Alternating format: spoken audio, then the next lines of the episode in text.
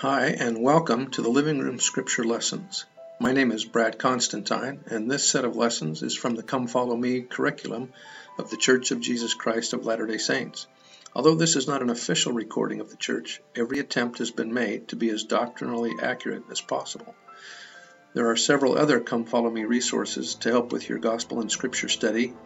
These lessons tend to go a little deeper into the doctrine than most resources, Hopefully this resource will be different enough from the others that you'll come back each week.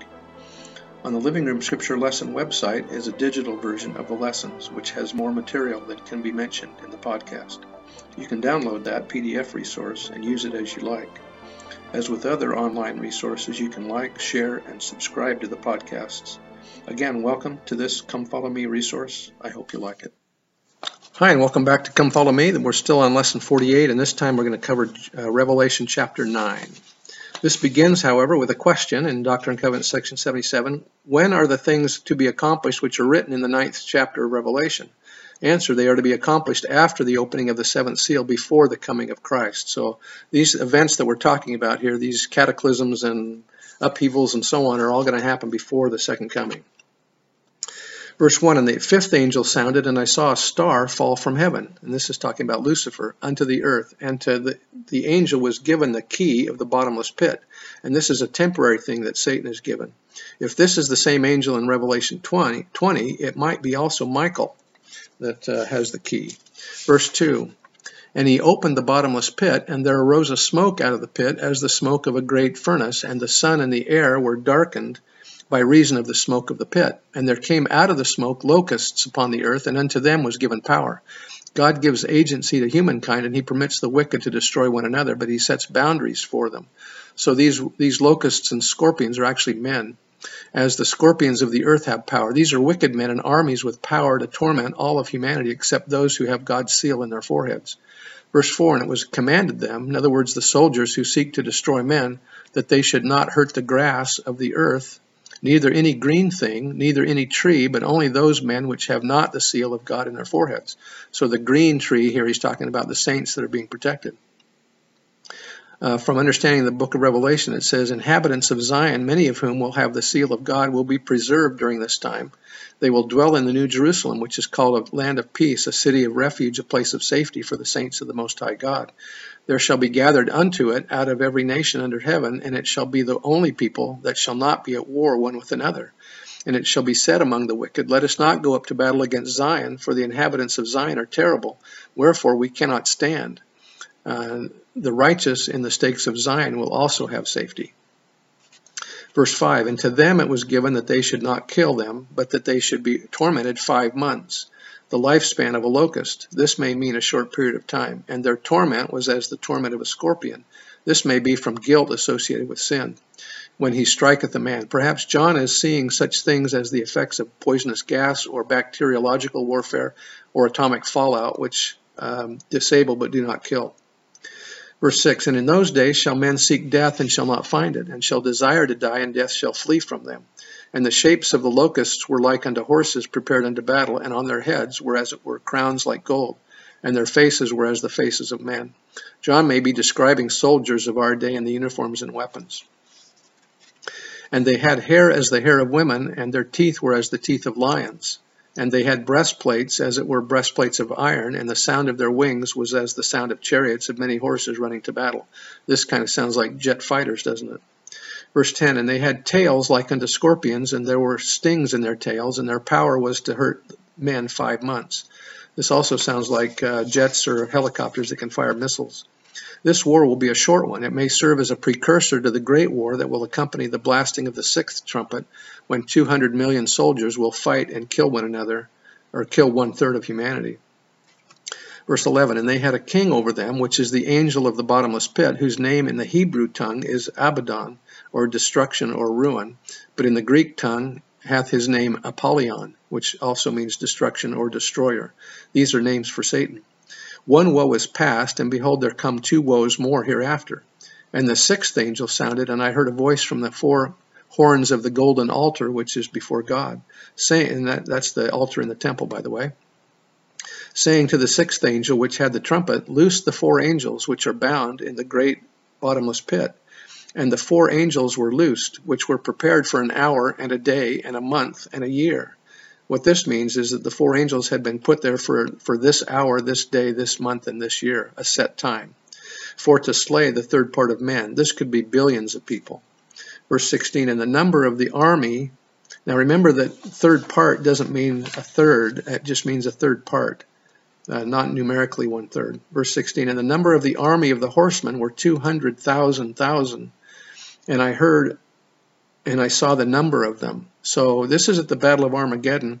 Now the symbolism of 200 means uh, that it's insignificant or not enough. And even though there might be 200 million that are fighting against God, uh, symbolically that's just not that's not enough to defeat him. Uh, also, the numeric figure may be symbolic, intended to represent just a great host of people. Verse 17, and thus I saw the horses in the vision, and them that sat on them, having breastplates of fire and of jacinth and brimstone, and the heads of the horses were as the heads of lions, and out of their mouths issued fire and smoke and brimstone. Again, this sounds a lot like uh, jets and missiles and and uh, the weapons that we use in warfare today. Verse 18 By these three was the third part of men killed by the fire, and by the smoke, and by the brimstone which issued out of their mouths. For their power is in their mouth, and in their tails. For their tails were like unto serpents, and had heads, and with them they do hurt. And the rest of the men which were not killed by these plagues, yet repented not of the works of their hands, that they should not worship devils and idols of gold and silver and brass and stone and of wood, which neither can see nor hear nor walk Neither repented they of their murders, nor of their sorceries, nor of their fornication, nor of their thefts. The purpose of these events is to encourage people to repent, but they will not. And that's what's leading up to the final battle of Armageddon uh, that we'll re read about uh, a little bit later on. I bear testimony of the truth of these things, and that as we prepare ourselves for these events, that we can escape the judgments that God is going to pour out through our worthiness and righteousness and keeping the commandments and following the latter day prophets. In the name of Jesus Christ, amen. Hi, and welcome back to Come Follow Me Lesson 48. We're going to be covering this lesson, uh, Revelation 10, and we'll probably be finishing up also chapter 11. So let's go ahead and get into verse uh, 1 of chapter 10. And I saw another mighty angel, and this one is mostly likely Michael, come down from heaven, clothed with a cloud, and a rainbow was upon his head, and his face was as it were like the sun, and his feet as pillars of fire. In the midst of the vision of the last days, it is as if the Lord pauses and says to John, Since you will live during these times, you may wish to know what you'll be doing. Here is your mission and calling. So this is uh, going to be an explanation here of what uh, John is going to be doing during the during this time prior to the second coming. Verse 2, and he had in his hand a little book open, and he set it, his right foot upon the sea, and his left foot on the earth, and cried with a loud voice, as when a lion roareth. And when he had cried, seven thunders uttered, uttered, uttered their voices. And when the seven thunders now the seven thunders which, which here utter their voices are the seven angels reciting in some detail that which is to be in each of the thousand year periods of the earth's temporal existence. And that was from Doctrinal New Testament Commentary. Uh, the seven thunders had uttered their voices. I was about to write, and I heard a voice from heaven saying unto me, These things are sealed up, which the seven thunders uttered, and write them not. So John is not allowed to reveal all he saw. Remember that Nephi saw the same vision that John is seeing, and Nephi was told that John was going to write the rest of it, and the Nephi was commanded not to finish writing it. And here John is even in, in his vision is being now commanded that he can't write everything. Verse 5, And the angel which I saw stand up upon the sea and upon the earth lifted up his hand to heaven. Again, this is making uh, gestures or, or, temple oaths here. So this has temple imagery again with it. Uh, verse 6 And swear by him that liveth forever and ever, who created heaven and the things that therein are, and the earth and the things that therein are, and the sea and the things which are therein, that there should be time no longer. This may mean the beginning of the millennium, or it may mean there should be no more delay before the final signs of the times are fulfilled and God sends his final judgments upon the wicked. So when he says uh, that there should be time no longer, that may just mean that time is up and the millennium is going to be ushered in. The second coming is going to happen now. Verse 7 But in the days of the voice of the seventh angel, when he shall begin to sound, the mystery of God should be finished, as he hath declared to his servants the prophets. And the voice which I heard from heaven spake unto me again, and said, Go and take the little book which is open in the hand of the angel which standeth upon the sea and upon the earth. And I went unto the angel and said unto him, Give me the little book. And he said unto me, Take it and eat it up, and it shall make thy belly bitter, but it shall be in thy mouth sweet as honey. And I took the little book out of the angel's hand and ate it up, and it was in my mouth sweet as honey.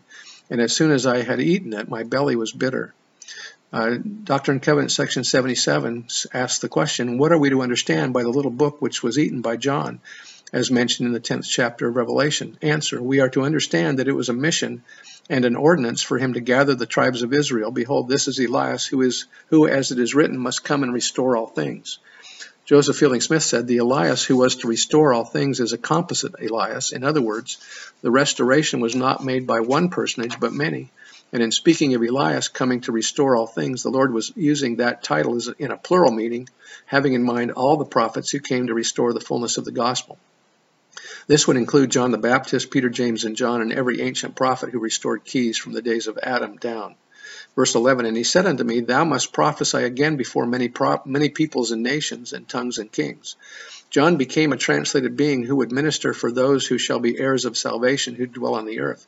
Parley P. Pratt said, he is yet alive in the flesh and is held in reserve to prophesy again before many peoples, nations, and tongues and kings, as it is written. So John's mission is still uh, to be done. Don't know what he's doing. Uh, we know that he had been among the ten tribes for a while, but uh, his mission is still to bear testimony to kings and rulers. Um, so we'll we'll see how that transpires. Chapter 11. And verse 1 And there was given me a reed, six cubits in length, or about ten feet, like unto a rod. And the angel stood, saying, Rise and measure the temple of God. Now there's a significance here to measuring. In Ezekiel chapter 40 to 46, an angel is also measuring the temple. Uh, and there's a significance to that. So let me read that to you here. Joseph Smith said, Judah must return, Jerusalem must be rebuilt, and the temple and water come out from under the temple, and the waters of the Dead Sea be healed. It will take some time to rebuild the walls of the city and the temple. So he's measuring the temple of God and the altar and them that worship therein. So he's not just measuring the temple, he's measuring the people.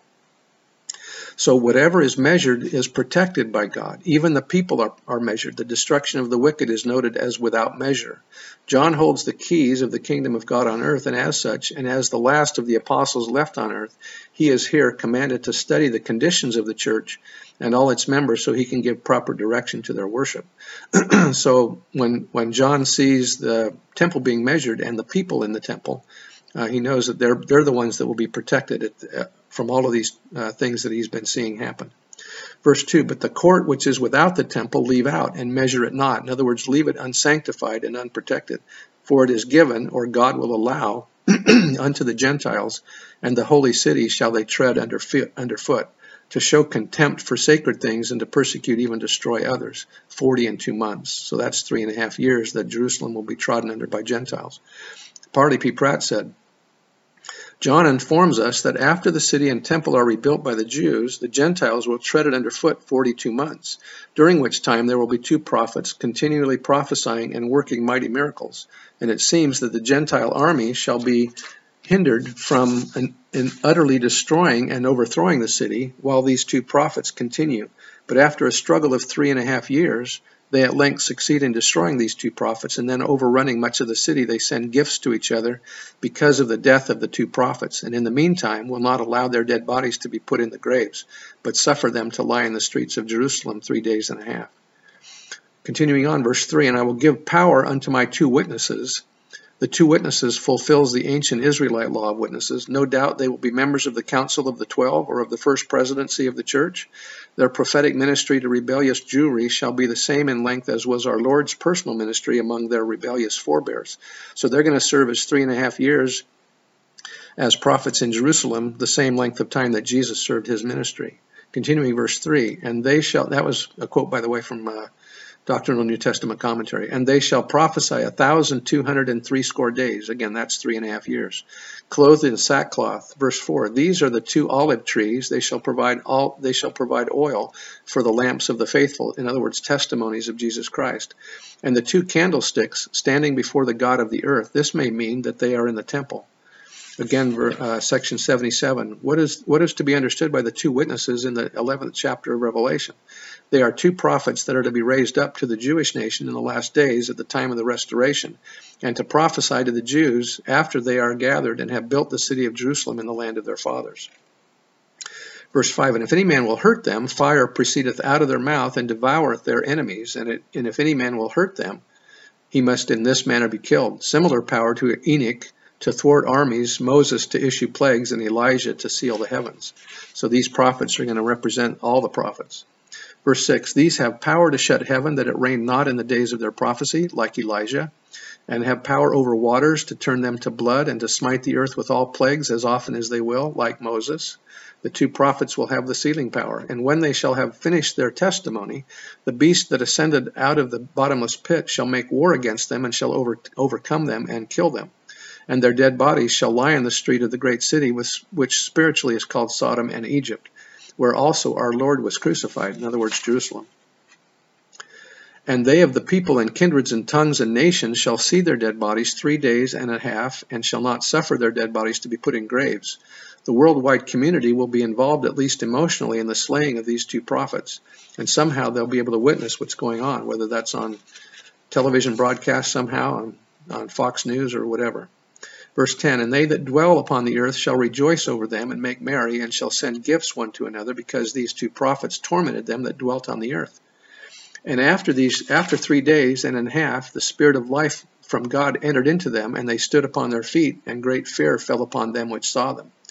And they heard a great voice from heaven saying unto them, Come up hither. And they ascended up into heaven in a cloud, and their enemies beheld them. And the same hour was there a great earthquake, and the tenth part of the city fell, and in the earthquake were slain of men seven thousand. And the remnant were affrighted and gave glory to the God of heaven. Remember, this is when Jesus appears on the Mount of Olives to cause this earthquake to occur, and that the earthquake causes the Mount of Olives to be cut in twain, and the Jews to flee from Jerusalem or from the city and come to the come to the mount where he is. Verse 14, And the second woe is past, and behold, the third woe cometh quickly. And the seventh angel sounded, and there was a great there were great voices in heaven saying, The kingdoms of this world are become the kingdoms of our Lord and of his Christ, and he shall reign over he shall reign forever and ever.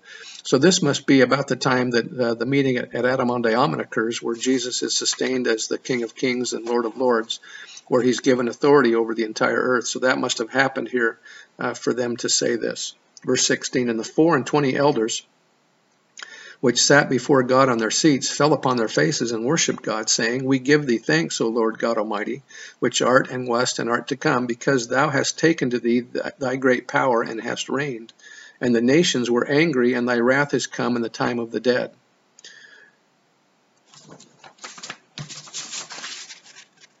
That they should be judged, and, and that thou shouldst give reward unto thy servants the prophets and to the saints and them that fear thy name shall small and great and shouldst destroy them which destroy the earth.